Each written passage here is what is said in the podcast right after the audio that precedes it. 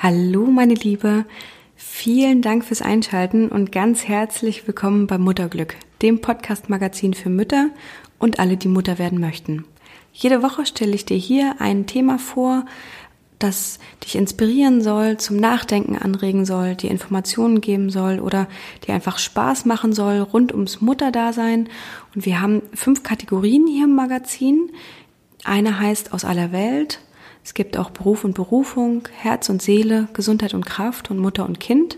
Und wie ich eben gerade schon gesagt habe, ist Mutterglück dein sicherer Ort, an dem du einfach ähm, dich fallen lassen kannst, inspirieren lassen kannst, Rat suchen und Antworten hoffentlich finden kannst und einfach Spaß haben kannst.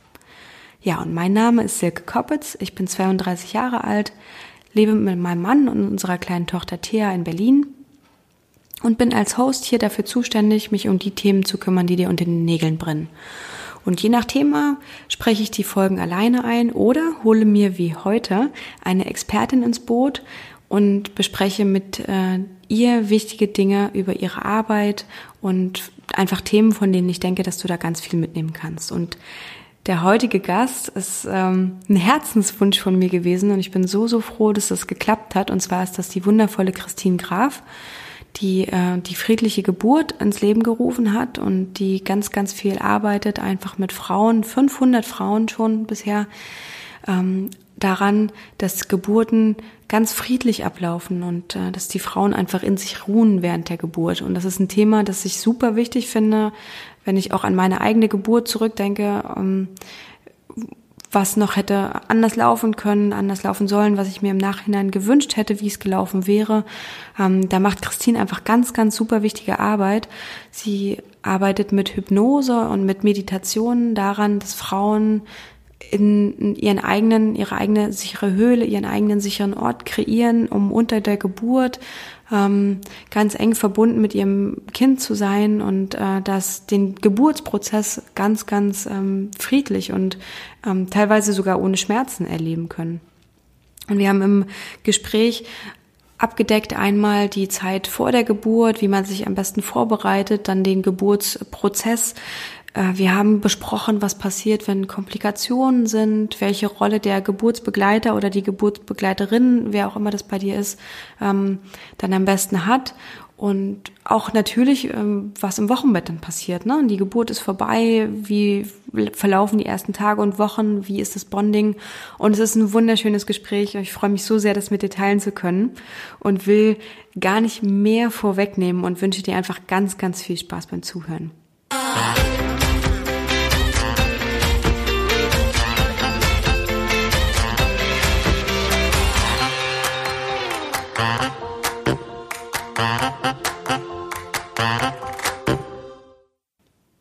Hallo, liebe Christine. Vielen lieben Dank, dass du da bist. Stell dich doch einmal bitte kurz vor, nimm uns mit auf die Reise und erzähl uns, wo, wie bist du dahin gekommen, wo du jetzt bist?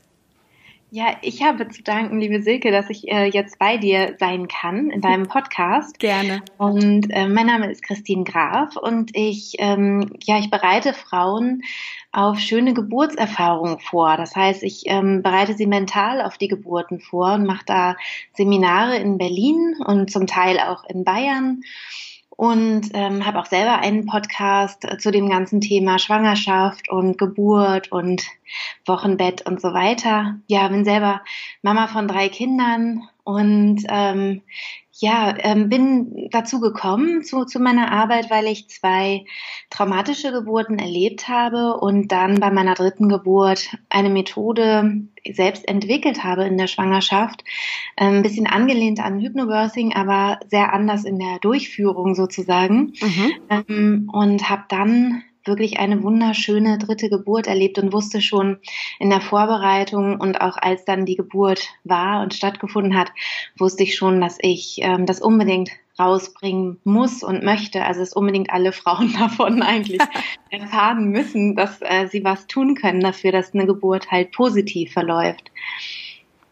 Ja, und ich glaube, das, was ähm, vielleicht am, am äh, krassesten daran war, war, dass äh, die anderen beiden Geburten sehr schmerzhaft waren und mhm. diese dritte Geburt tatsächlich komplett äh, schmerzfrei. Und das ist auch was, ähm, wo ich oft auf Unverständnis stoße, auch äh, wenn ich das zum Beispiel äh, einer Frauenärztin erzähle oder ja. so. Also das Fachpersonal ist dann oft äh, ungläubig. Mhm. Aber es war tatsächlich so, dass ich das nicht als schmerzvoll empfunden habe. Also ich hatte gar keine äh, Schmerzempfindungen bei der Geburt, sondern nur ähm, starkes Körpergefühl von Druck und Dehnung. Mhm. Und, ähm, ja, das war einfach sehr, sehr beeindruckend und ähm, bin zweimal innerhalb der Geburt rausgekommen aus dem aus der Hypnose. Also ich mache das, ich arbeite mit Hypnose. Okay und äh, hatte dann auch wirklich wieder solche Schmerzen wie bei den ersten beiden Geburten, halt aber dann immer nur eine Kontraktion lang sozusagen, also nicht besonders lang. Ja. Und wusste halt dann auch wirklich, ah, okay, es ist wirklich diese Technik, es ist wow. wirklich diese totale Tiefenentspannung, ja. Und dann ging das ganz toll. Das ist ja total spannend. Wie bist du denn ähm, nach der zweiten Geburt, was hat dich da dann zum Umdenken gebracht in deiner dritten Schwangerschaft oder wie bist du auf den Weg gekommen?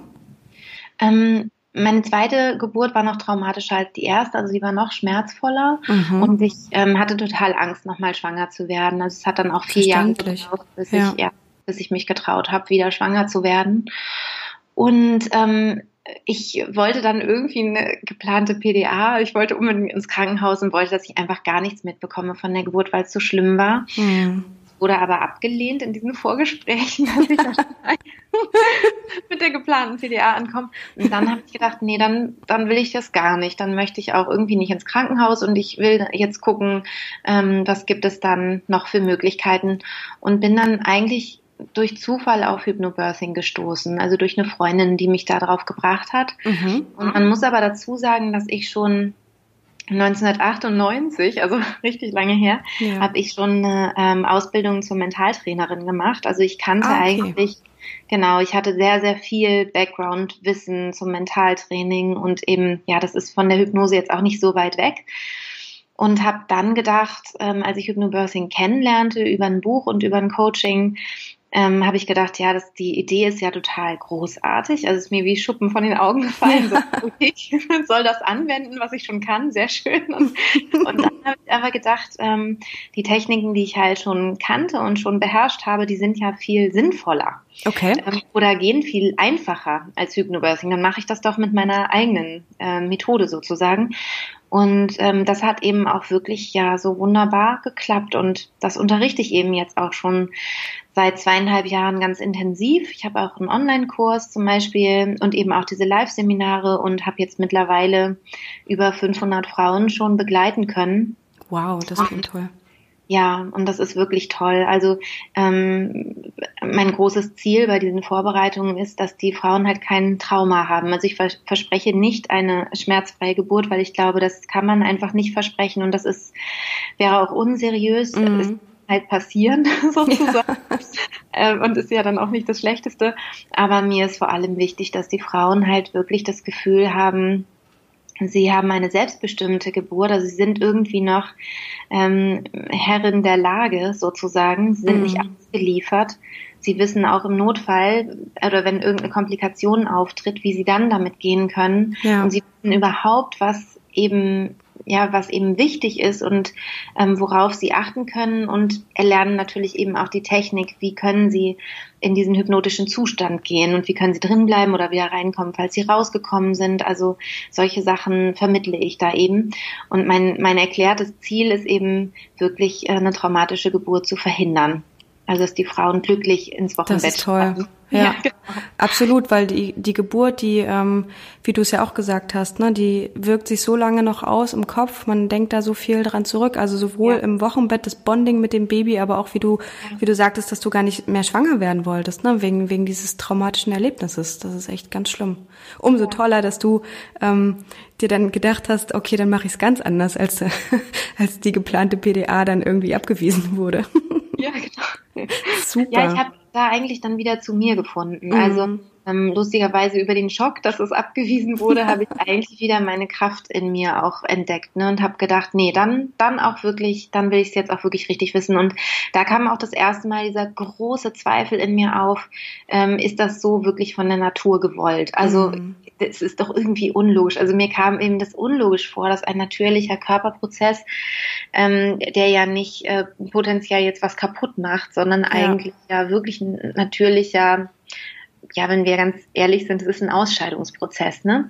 ähm, und es kann noch nicht sein, dass der wirklich von der Natur so angelegt halt schmerzhaft ist. Wozu? Weil Schmerzen haben eigentlich ja wirklich ähm, die, den Grund, uns von irgendwas wegzuhalten. Ne? Mhm. Diese eigentlich solche Schutzmechanismen, damit man aufpasst oder ne, die Hand von der heißen Herdplatte wegnimmt oder so. Ne? Also Absolut, ja. Eigentlich dafür da einzuschützen und irgendwie kam mir das dann alles so unlogisch vor, dass ich da eben zum Glück weiter in die Tiefe gegangen bin. Ja, das ist echt ganz toll. Und äh, alle Frauen, die mit dir gearbeitet haben, die werden sich dafür auch bedanken und die noch mit dir arbeiten werden. ja, ich hoffe, ich hoffe. Das ist toll. Ähm, ja. Du hast schon so ein bisschen gesagt, dass es angelehnt ist an Hypnobirthing, aber dann doch einige große Unterschiede gibt. Magst du die einmal kurz erklären? Ja, ähm, also beim Hypnobirthing gibt es so ein paar Kritikpunkte, die ich habe. Also wie gesagt, ähm, ich bin der Mary Mongan, die das entwickelt hatte, also Hypnobirthing entwickelt hatte, ähm, auf ewig dankbar. Ja, mhm. weil wenn ich das nicht gelesen hätte, das Buch, dann wäre ich gar nicht auf die Idee gekommen, da irgendwie in die Richtung zu gehen. Also das äh, ist wirklich, das bleibt so mhm. bestehen. Ja, also das äh, möchte ich unbedingt auch sagen. Ähm, aber es gibt für mich ein paar Punkte, die da nicht ideal laufen sozusagen. Und zwar ähm, ist es zum einen so, dass ähm, automatisch oft in den Kursen so eine kritische und skeptische Haltung dem Geburtsbegleiter begleitenden Personal gegenüber entsteht bei der okay. Frau. Mhm. Man kommt ja mit der obligatorischen Liste, wie soll bitte schön die Geburt verlaufen. Es macht oft in der Klinik ähm, ein, eine schwierige Grundstimmung. Das stimmt. Genau, weil den Hebammen quasi unterstellt wird, dass sie das äh, nicht sowieso machen, ja. Mhm. ähm, genau, gibt es da einfach schon so von vornherein schon so eine manchmal so eine ablehnende Haltung dann eben auch vom geburtsbegleitenden Personal ähm, gegenüber den Frauen. Also das heißt, es ist so eine Spiegelung, die dann, die dann anfängt. Und für mich ist es eben ganz klar, warum die meisten Hypnobirthing-Geburten im Krankenhaus eher schwierig verlaufen, weil die Frauen fühlen sich dann eben nicht sicher. Also sie fühlen sich nicht aufgehoben und sicher und geborgen, wenn sie das Gefühl haben, die, äh, dieses Personal, also die Hebammen und Ärzte machen potenziell etwas gegen ihren Willen oder was, ja, ja was Negatives, dann ist das natürlich irgendwie schwierig ja. sich da fallen zu lassen und sich zu öffnen für eine Geburt. Das finde ich ganz, ganz äh, kontraproduktiv. Also das ist bei mir nicht so, sondern es ist wirklich äh, pro Hebammen, pro Ärzte und dass man da wirklich Hand in Hand auch arbeitet, mit großem Vertrauen daran geht. Ja, und auf der anderen Seite ist es so, dass ähm, ja, dass meine Methode klarer ist. Also beim Hypnobirthing werden ganz viele unterschiedliche Möglichkeiten vorgestellt, wie man in den hypnotischen Zustand reinkommen kann. Mhm. Es wird ähm, im klassischen Hypnobirthing Geburtsvorbereitungskurs ähm, nicht wirklich ähm, gezeigt, Step by Step, wie komme ich denn wirklich ganz klar in diesen hypnotischen Zustand rein, wie bleibe ich drin, wie komme ich wieder rein, wenn ich rausgekommen bin, sondern es wird alles irgendwie angerissen und wenn man dann eben schon viel Erfahrung hat, dann kann das auch ganz wunderbar funktionieren. Aber wenn man halt da eben noch nicht so viel Erfahrung hat, dann weiß ich gar nicht, wie das funktionieren soll. Weil dann ist man ein bisschen verloren, ne? Man ist verloren und mhm. eine Geburt ist auch einfach eine zu krasse körperliche und psychische Erfahrung, als dass man sich dann unter der Geburt noch entscheiden könnte, wie gehe ich denn jetzt in den hypnotischen Zustand. Absolut, wenn ich an meine eigene denke, ja. genau. Also du brauchst halt wirklich einen ganz, ganz klaren Plan. Also mhm. so geht das zack, zack. Ne? Und ich habe eben dann auch einen Audiobereich ähm, in meinem Mitgliederbereich. Das heißt, es gibt mehrere Hypnosen, äh, mit denen man sich vorbereiten kann. Mhm. Immer der, aber in jeder Hypnose wirklich immer der gleiche Weg rein. Also immer der gleiche Weg. Und ähm, bei der Geburt selber kann man eben auch eine Hypnose hören, die dann wirklich für die Geburt selbst ist. Das alles gibt es beim Hypnobirthing so nicht, sondern mhm. da gibt es dann eine Regenbogenentspannung zum Beispiel, wo ich sage, ja, das ist schön. Ja. Das ist so eine entspannende Meditation. Ähm, aber mehr, ja, also ist ja nett.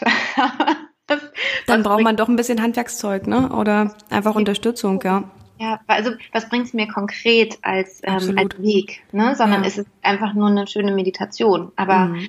Ähm, und, und klar, wenn man eben davor gebildet ist und man vielleicht selber Hypnotherapeutin ist oder selber Mentaltrainerin ist, dann kann man das sicherlich auch anwenden und für sich umsetzen. Aber ähm, oder aber man muss es schon umwandeln. Man muss irgendwie dann ja seine eigene Methode daraus eigentlich schon entwickeln. Mhm. Und das ist ja auch das, was ich wirklich gemacht habe und ähm, ja, und womit die Frauen wirklich auch äh, so vom Feedback her sehr gut zurechtkommen. Das klingt toll. Also ich stelle mir vor, ich bin ähm, schwanger und, äh, und höre von dir, dann kann ich mich sozusagen oder sollte man ja auf jeden Fall in der Vorbereitung ähm, vor der Geburt sozusagen Kontakt zu dir aufnehmen. Ja, genau. Mhm.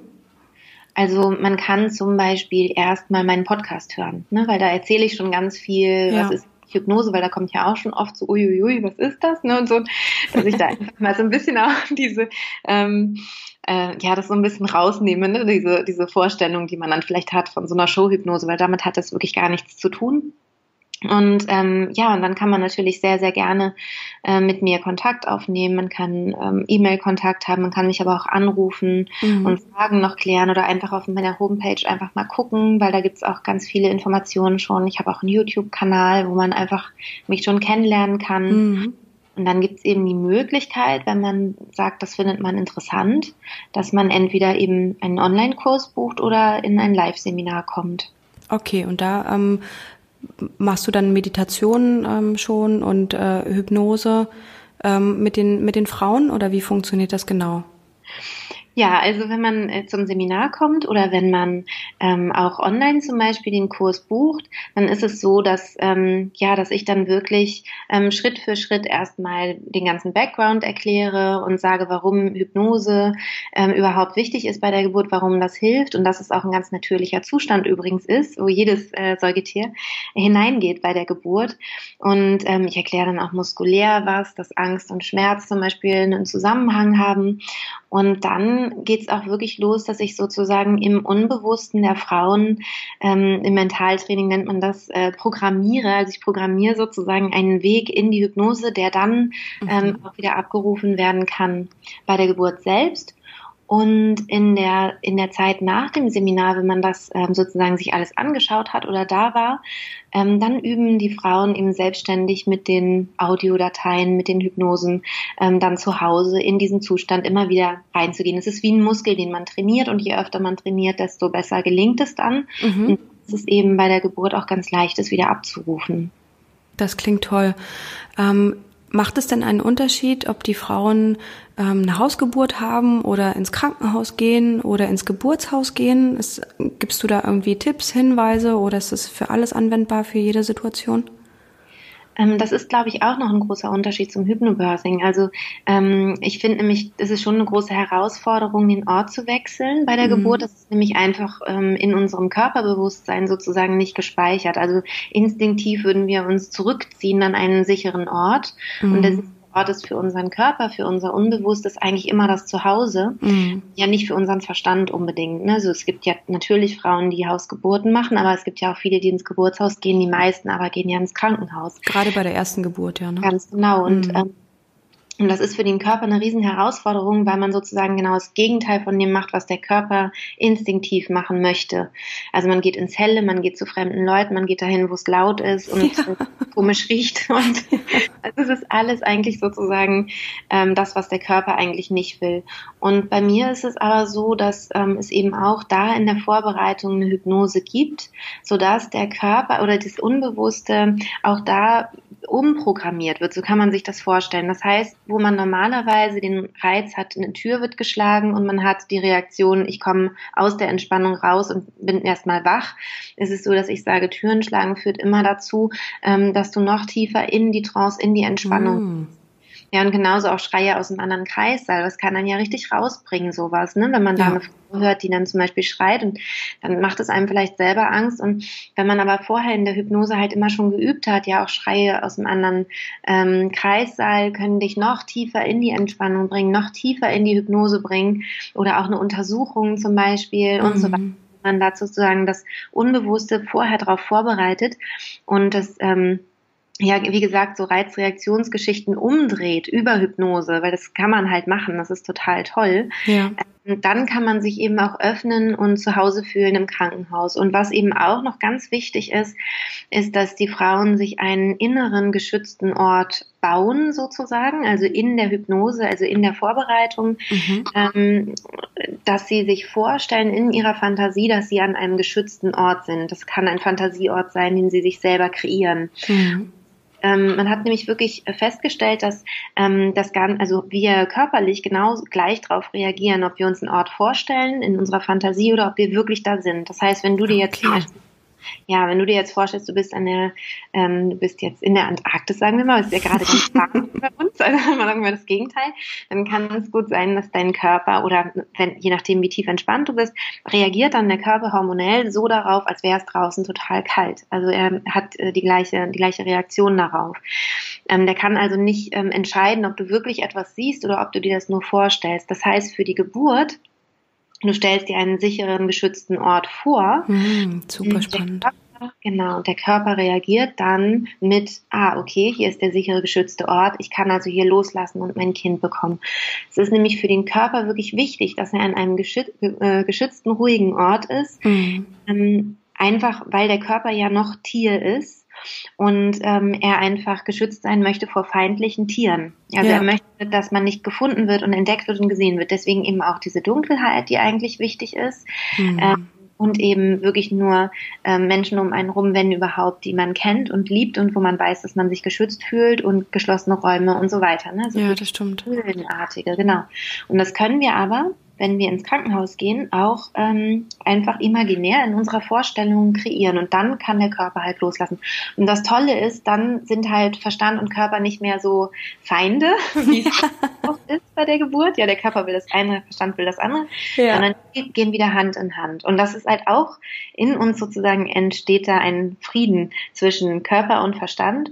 Und so ist eben auch dieser, dieser Titel entstanden bei mir, ne? die friedliche mhm. Geburt. Das ist wirklich auf allen Ebenen gemeint. Also, dass man selber friedlich natürlich die Geburt erlebt, aber auch, dass innerlich da so ein Frieden entsteht oder auch zwischen geburtsbegleitendem Personal und schwangerer Frau dass da auch ein Frieden ist. Also dass es einfach eine, ja, eine ähm, Situation ist, wo man aufeinander zugeht und komprom gute Kompromisse findet, ja, so dass mhm. alle wieder gut arbeiten können und ne, ja, es wünschen sich ja alle eine schöne Geburt. Also, Absolut.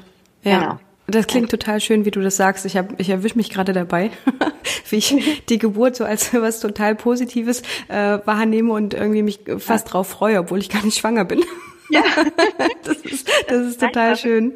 Ganz, viele Frauen, ich kriege auch so schönes äh, Feedback, was jetzt den Podcast angeht, ja. weil, ich da, weil viele Frauen dann einfach mir wirklich schreiben und sich einfach nur bedanken, weil sie sagen, oh, jetzt ich freue mich irgendwie. Ich habe Lust drauf. Ne? Ja, ich habe Lust drauf. Und so sollte es auch sein. Also ja, so sollte es auch sein natürlich ein, ein Erlebnis, was ja. einen total beeindruckt und Absolut. also niemand macht das zwischen, ne, also zwischen nee. Äh, Frühstück und, Angel, und Mittagessen mal eben so, ja, sondern das ist wirklich was, was einen total ähm, beansprucht und es ist eine existenzielle, große Erfahrung, die man da macht, aber mhm. die kann eben auch existenziell und total großartig sein, ja, und ja. nicht existenziell schrecklich. Also es ist so wie zwei Seiten einer Medaille. Das klingt ja. toll. Hast du denn auch die Erfahrung gemacht, dass sich ähm, die Dauer irgendwie ähm, variiert, also dass die Dauer variiert, ob man ähm, das mit der friedlichen Geburt äh, macht, also mit, mit einer Methode oder nicht? Naja, es gibt da so ähm, äh, Zahlen beim, beim Hypnobirthing, da gibt es einige Erhebungen. Mhm. Und ähm, weil ich finde es schwierig, jetzt zu sagen, wie wäre denn die Geburt gewesen, ne? ohne mhm. das nur so im Nachhinein so schlecht stimmt. Aber ähm, das ist, das, man sagt, man spricht, glaube ich, von zwischen zwei und vier Stunden kürzer, die Geburt. Oh, wow. Aber mhm. ähm, es ist für mich auch logisch, mhm. weil ähm, die, der große Unterschied, wenn man in der tiefen Entspannung sein Kind bekommt, ist, dass der Muttermund gut durchblutet und weich ist und wirklich der ganze Körper sich öffnet. Mhm. Und durch die Atmung ist es so, dass man auch noch die, die Wellentätigkeit, also die Kontraktion der Gebärmutter noch unterstützt zusätzlich. Ja. Das heißt, wir werden effektiver, sowohl hormonell als auch wirklich richtig ähm, äh, mechanisch sozusagen effektiver. Und ähm, von daher macht das total Sinn. Also ich kann mir das sehr, sehr gut vorstellen, dass da einiges an Zeit eingespart wird sozusagen. Absolut, ja. ja. Das ist, glaube ich, schon so, dass wenn man sich da ähm, sperrt unter der Geburt, dass ja. dann auch alles noch ein bisschen länger dauert. Also ich blicke jetzt so auf meine eigene Geburt zurück und kann mir das gut vorstellen. Ich habe ähm, bei meiner eigenen Geburt drei Schichten mitgemacht an Hebammen. Ja. Und ich hatte zwischendurch eine Hebamme, die mich da durchgeführt hat, äh, äh, die, die ganz oft meine Hand einfach genommen hat und mit mir Atemübungen gemacht hat und so weiter. Und ich weiß noch ganz genau, was das für einen Unterschied gemacht hat. Ähm, wie, wie anders sich der Schmerz auch angefühlt hat in dem Moment. Also allein durch diese, durch diese, diesen kurzen Besuche immer wieder von der Hebamme. Ich war im, im Krankenhaus. Ähm, mhm Genau, und äh, kann mir das absolut vorstellen. Das, das lief einfach in dem, in der Phase, wo, wo die äh, Frau mich begleitet hat, viel, viel besser und ganz anders als, ja. ähm, als äh, davor oder danach. Genau. Ja, wahrscheinlich hat sie dich auch beruhigt, ne? Also absolut. diese Anwesenheit oder dieses mm. Handhalten dich auch irgendwie einfach beruhigt und dir das Gefühl gegeben von Schutz. Und das ist halt total wertvoll. Ja. Das stimmt. Ähm, wenn man vorher oder ähm, man, es gibt ja so schwierige Risikogeburten, äh, Risikoschwangerschaften oder beziehungsweise mhm. Komplikationen unter der Geburt. Hast ja. du da Tipps, ähm, Herangehensweisen für die Frauen, mit denen du arbeitest? Auf jeden Fall. Also bei mir ist es so, dass ähm, meine Methode sozusagen ähm, ist auf, in drei Säulen aufgeteilt. Mhm. Und diese drei Säulen werden immer beibehalten. Also selbst wenn man, selbst wenn es zu einem Kaiserschnitt kommt. Das heißt, die Frau bleibt zum Beispiel immer ähm, verbunden mit sich, mit ihrem Körper und auch mit ihrem Baby. Mhm. Und das finde ich zum Beispiel auch bei einem Kaiserschnitt total wichtig oder auch bei einer PDA, weil ähm, ich weiß, dass viele Frauen so jetzt, die jetzt nicht, nicht mental mit meiner, ähm, mit meiner Methode vorbereiten, dass die oft dann in so eine, dass sie aussteigen, ja, dass sie plötzlich nichts mehr spüren oder kaum noch und dann sagen, oh, jetzt hätte ich gerne ein Stück Pizza oder so, ne? Also mhm. ein bisschen aussteigen aus diesem ganzen Geburtsprozess. Ja. Und ähm, oder eben auch dann in die Angst gehen, was mit dem Kaiserschnitt wirklich nur noch nach außen orientiert sind. Ich spreche da auch gern vom inneren Raum und dem äußeren Raum. Und der innere Raum ist eben diese Höhle, diese mentale, die man sich gebaut hat. Mhm. Und mein Tipp ist da wirklich bei sich zu bleiben in dieser Höhle und wer da in dieser Höhle ist, ist wirklich man selber und das eigene Kind, das Baby. Weil das Baby muss auf jeden Fall durch die Geburt durch. Also auch wenn man äh, eine PDA bekommt und alles ist jetzt schick oder äh, man bekommt einen Kaiserschnitt, ist es ja so, dass das Kind trotzdem noch diesen Geburtsprozess hat. Und auch beim Kaiserschnitt hat das Kind ja den Schreck, ja, ähm, ja dass plötzlich eben da es hell ist und kalt und wo ist die Mama, ja, so. Mm. Und ähm, mein, mein Tipp ist da wirklich ähm, beim Baby zu bleiben, weil ich davon ausgehe, dass die Kinder das spüren, ob man anwesend ist innerlich oder nicht. Mhm. Und wirst eben auch über die Nabelschnur immer noch verbunden mit deinem Kind. Also diese positiven Gefühle dann weiter zum Kind äh, zu leiten, das ist natürlich ganz toll. Und bei einer wirklichen OP jetzt, beim Kaiserschnitt zum Beispiel, ähm, Hypnose ist einfach auch total gut bei einer OP. Man weiß zum Beispiel, dass die Wundheilung viel schneller und besser funktioniert, dass auch die OPs besser verlaufen unter Hypnose. Mhm. Ähm, das ist ähm, alles sozusagen schon äh, medizinisch erforscht und wird auch umgesetzt in manchen Unikliniken. Das heißt, also natürlich jetzt nicht ohne Anästhesie, ja, ja. das versteht, aber zusätzlich geht man eben noch in diesen Zustand und dadurch kann die OP auch besser verlaufen.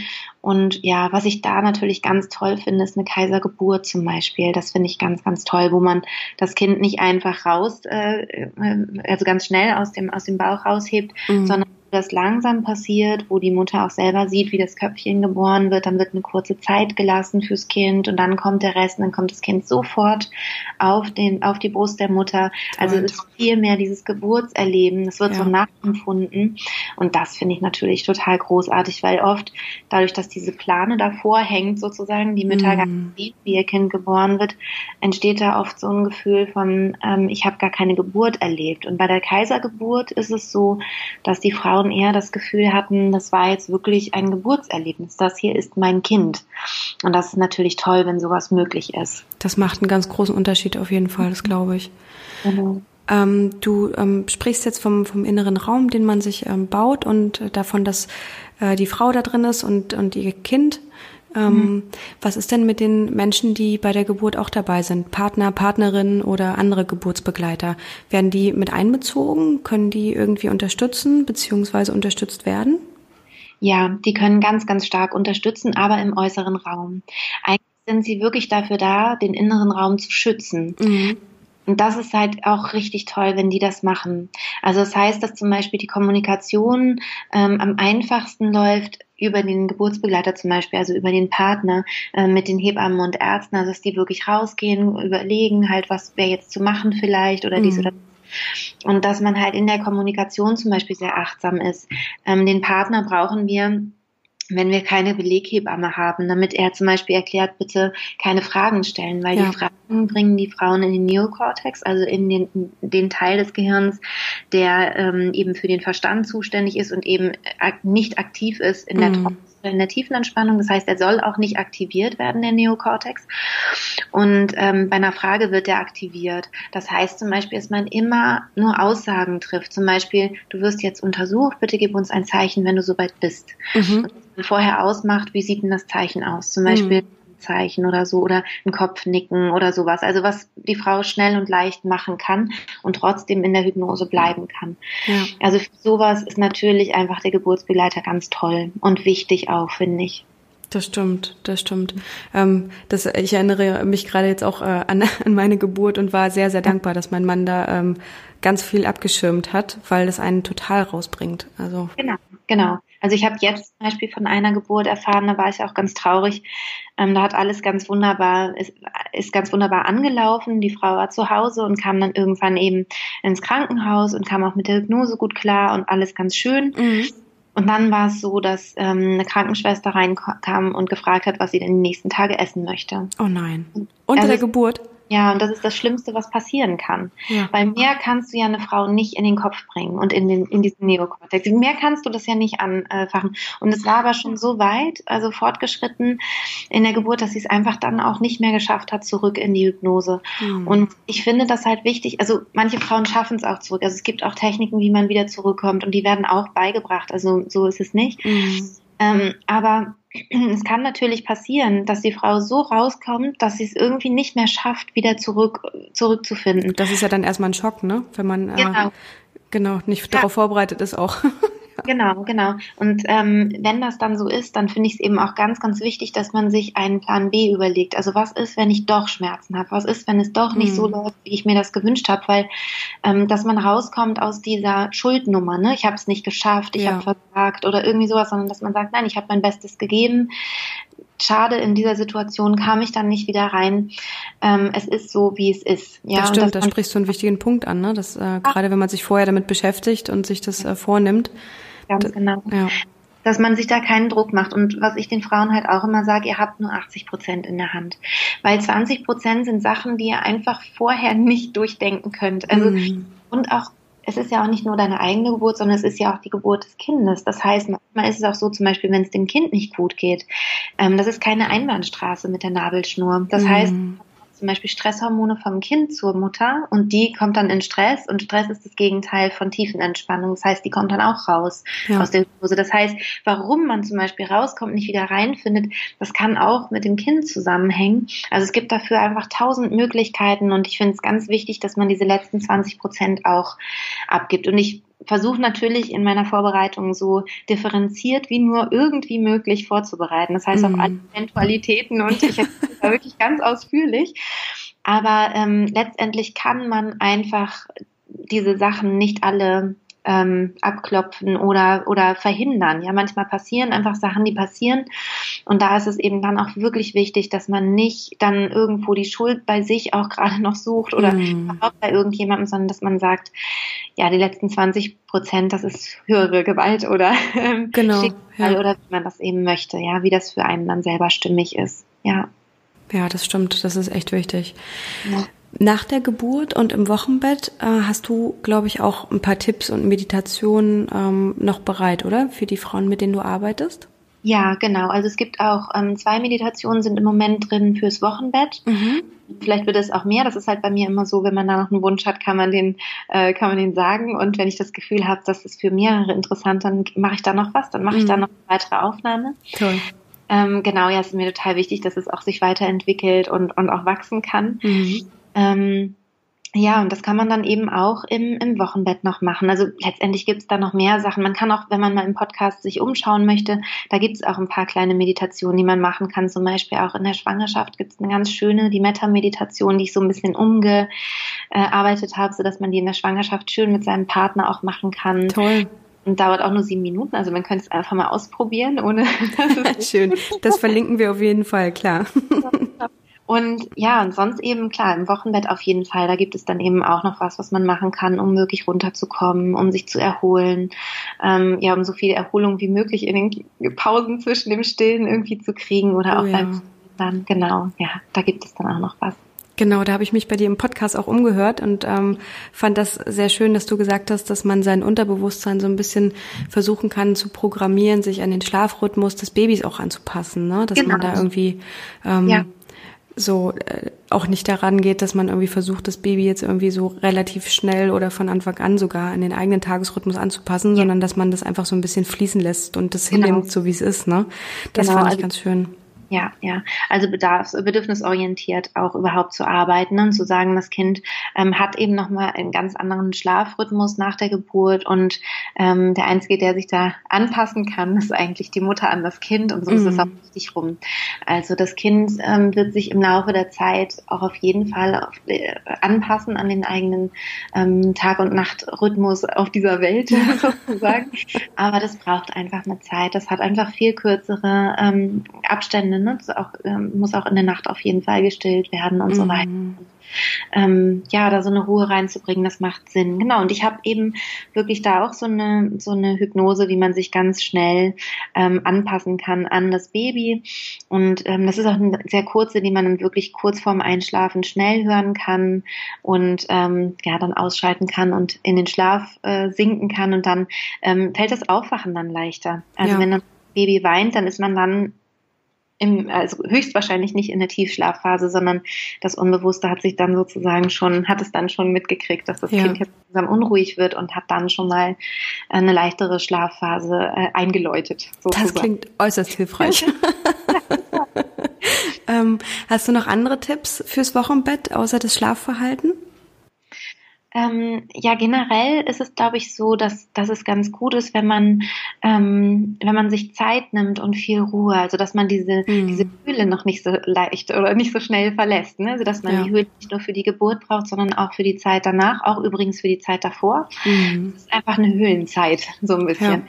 Absolut. Und, ähm, und ich persönlich, naja klar, das, was, was dann einfach wirklich wichtig ist, das Stillen. Wenn man eben sich entschieden hat zu stillen, ähm, dann wird das seinen Tagesablauf natürlich sehr bestimmen. Mhm dass man viel halt auch eben äh, wegorganisiert, nicht so viel Besuch, also dieses Ganze von außen, so viele Eindrücke, äh, so wenig wie möglich, auch zum Beispiel Medienkonsum, so wenig wie möglich ans Handy oder irgendwie so, sondern wirklich sich auf das Kind einlassen, dass es wirklich darum geht, das Kind kennenzulernen und bedürfnisorientiert da zu, zu sein. Das heißt, wenn das Kind anfängt zu schmatzen, ähm, dann ihm eben auch die Brust anzubieten, ja und natürlich, also für alle, die jetzt vielleicht zuhören und schwanger sind, bitte, äh, falls ihr vorhabt zu stillen, was ich mir natürlich äh, wünschen würde, dass einfach die beste Ernährung ist, ähm, dann ähm, unbedingt sich schon vorher eben äh, anzuschauen, wie sieht Stillen eigentlich aus. Ich finde da absolut. Eben, ja, absolut.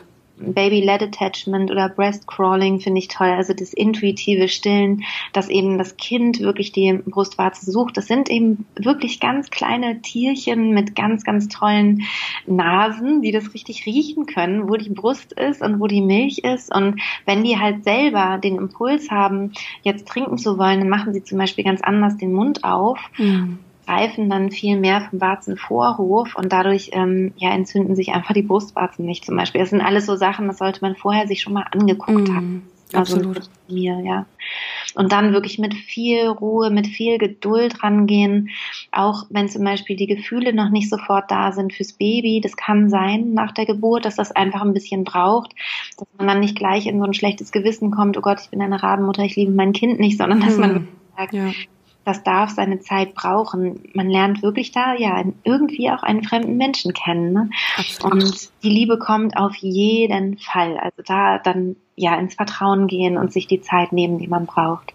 Das stimmt. Auch wie du es gesagt hast zum Stillen. Also ähm, es macht wirklich Sinn, sich vorher ähm, anzugucken, genau wie das funktionieren ja. kann, Techniken sich anzugucken, mit der Hebamme auch zu besprechen. Das sind ja die, ähm, die Expertinnen, die ja. einen da auch äh, dann mit, mit begleiten. Bei mir ja. selber war das so ein bisschen eine komplizierte Geschichte. Ähm, meine Tochter hat äh, schlecht getrunken zu Anfang. Die ja. Milch bei mir ist relativ spät gekommen und so weiter. Also wir sind da, äh, hatten die ersten Wochen im Wochenbett viel damit zu tun, diesen schrecklichen Rhythmus aus ähm, Anlegen, Abpumpen, Zufüttern, mhm. Anlegen, Abpumpen, ja. Zufüttern und so weiter. Und ich glaube, wenn ähm, ja, im Endeffekt kann man da nichts machen, wenn die Milch nicht einschießt, aber ähm, ich glaube, ich hätte selber auch äh, ein bisschen mehr Ruhe gehabt, wenn ich äh, mir mhm. vorher noch mehr äh, sozusagen ja. bewusst gemacht hätte, wie Anlegen am besten funktioniert, ähm, genau, ja. wie Stillen einfach funktioniert. Das, genau, äh, weil manchmal ist es so, dass die Kinder halt zum Beispiel nur die Brustwarze erwischen und nicht genau. den Vorhof und dann kommt einfach nicht genug, dann wird es nicht genau. genug. Äh, ähm, ja, der Reiz ist nicht groß genug, dass dann die Milchproduktion auch richtig losgeht. Absolut. Und das Problem ist ja manchmal auch wirklich im, im Krankenhaus, dass relativ schnell zugefüttert wird, weil am mhm. Anfang ist es normal, dass die Kinder in der ersten Woche ähm, bis zu zehn Prozent des Körpergewichts auch verlieren genau. dürfen. Also das ist auch okay. Ja. Und im Krankenhaus wird manchmal wirklich die ersten Tage schon dann zugefüttert, obwohl ja der Magen auch noch so mini ist. Der ist ja am Anfang wirklich wie so ein Kirschkern groß, also ja, mini. Die brauchen gar nicht so viel, absolut. Nee, und die nehmen halt ab am Anfang. Und wenn man das vorher nicht weiß, dann ist man dann vielleicht auch irritiert und hat Angst, man hat nicht genug Milch, kommt dann mhm. so Stress rein. Dadurch ist es dann noch schwieriger, die Milch zu bilden. Mhm. Also was man da machen kann, ist einfach viel trinken und das Kind möglichst oft anlegen und zwar gut anlegen. Also wenn das Kind halt Absolut. halt dann und das vor allem vorher mit der Hebamme besprechen, genau. weil die Erfahrung habe ich gemacht im Krankenhaus, ähm, dass die äh, die Krankenschwestern, die dann tatsächlich auf der Station arbeiten, die haben auch einfach gar keine Zeit. Im Nachhinein klingt ja. das relativ logisch, weil man weiß es ja. im Endeffekt, dass das Krankenhauspersonal heutzutage komplett überlastet ist. Ja. Aber ich habe trotzdem irgendwie gedacht, dass es, dass da jemand ist, der Zeit hat, um, um mir das zu zeigen, und das ist einfach nicht der Fall. Im, im, ja wenn man Pech hat oder im Normalfall oder wie auch immer, auf jeden Fall sollte man sich darauf nicht verlassen. Ja, ja, ähm, und was, was es eben auch gibt, ist wirklich die Möglichkeit, also nicht immer natürlich, ne, aber es gibt ja, wenn alles gut gelaufen ist, die Möglichkeit, ambulant zu entbinden, das heißt danach mhm. nach Hause zu gehen. Und ähm, ich finde das gar nicht schlecht, weil dann kommt ja die Hebamme, die Nachsorgehebamme einmal am Tag. Ja, absolut. Und zeigt einem das wirklich, hat auch wirklich Zeit für genau. einen auch wirklich eine Stunde, so was im Krankenhaus vielleicht nicht unbedingt der Fall ist. Und das Tolle ist, dass, ähm, dass man ein bisschen auf sich alleine gestellt ist und das ist gut. Also mhm. so weil ähm, man geht wieder zu seinen Instinkten und Impulsen zurück, Absolut. ja, und auch die Instinkte und Impulse des Babys. Und ja. das sind eigentlich wirklich die kompetenten beiden Menschen in dieser Beziehung, ja. Also, man ist im gewohnten Umfeld, man ist zu Hause, wie du sagst, ne, am sicheren Ort und ja, genau. Und da kann eben so eine, so eine Stillbeziehung ist was ganz Sensibles und da kann es eben auch gut, äh, gut klappen. Und was auch ganz gut helfen kann, ähm, ist, dass man wirklich Haut-zu-Haut-Kontakt hat mit dem Baby. Mhm. Ähm, das, ähm, das fördert auch so hormonell nochmal alles, dass das Stillen gut funktionieren kann. Ja, und dieses Zufüttern, ähm, da muss man wirklich ganz, ganz vorsichtig sein. Das würde ich immer nur im absoluten Notfall ja ähm, empfehlen und sonst wirklich versuchen, das mit der eigenen Milch, weil das Problem ist genau das, was du sagst. Du produzierst halt weniger, wenn du weniger dein Kind anlegst und wenn das Kind anderweitig trinkt und versorgt wird, dann äh, geht's ja auch seltener an die Brust und dann mhm. geht halt eher die Milch zurück und du willst sie ja anregen. Deswegen Absolut. ist es genau fatal dann oft. Manchmal geht's nicht anders, dann ist es eben so. Aber ähm, ja, ideal wäre es halt, wenn man eben nicht da zufüttern würde. Mhm, das stimmt. Genau. Super. Ach, das klingt ganz toll. Das ist äh, so eine schöne Reise, die wir jetzt gerade hier gemacht haben im Gespräch, ja. von der Vorbereitung und jetzt ähm, bis ins Wochenbett. Das ist echt ganz, ganz schön. Und wie du sagst, ähm, so dass dass man sich äh, gewöhnt an die an das Kind im Wochenbett, dass man sich äh, ja.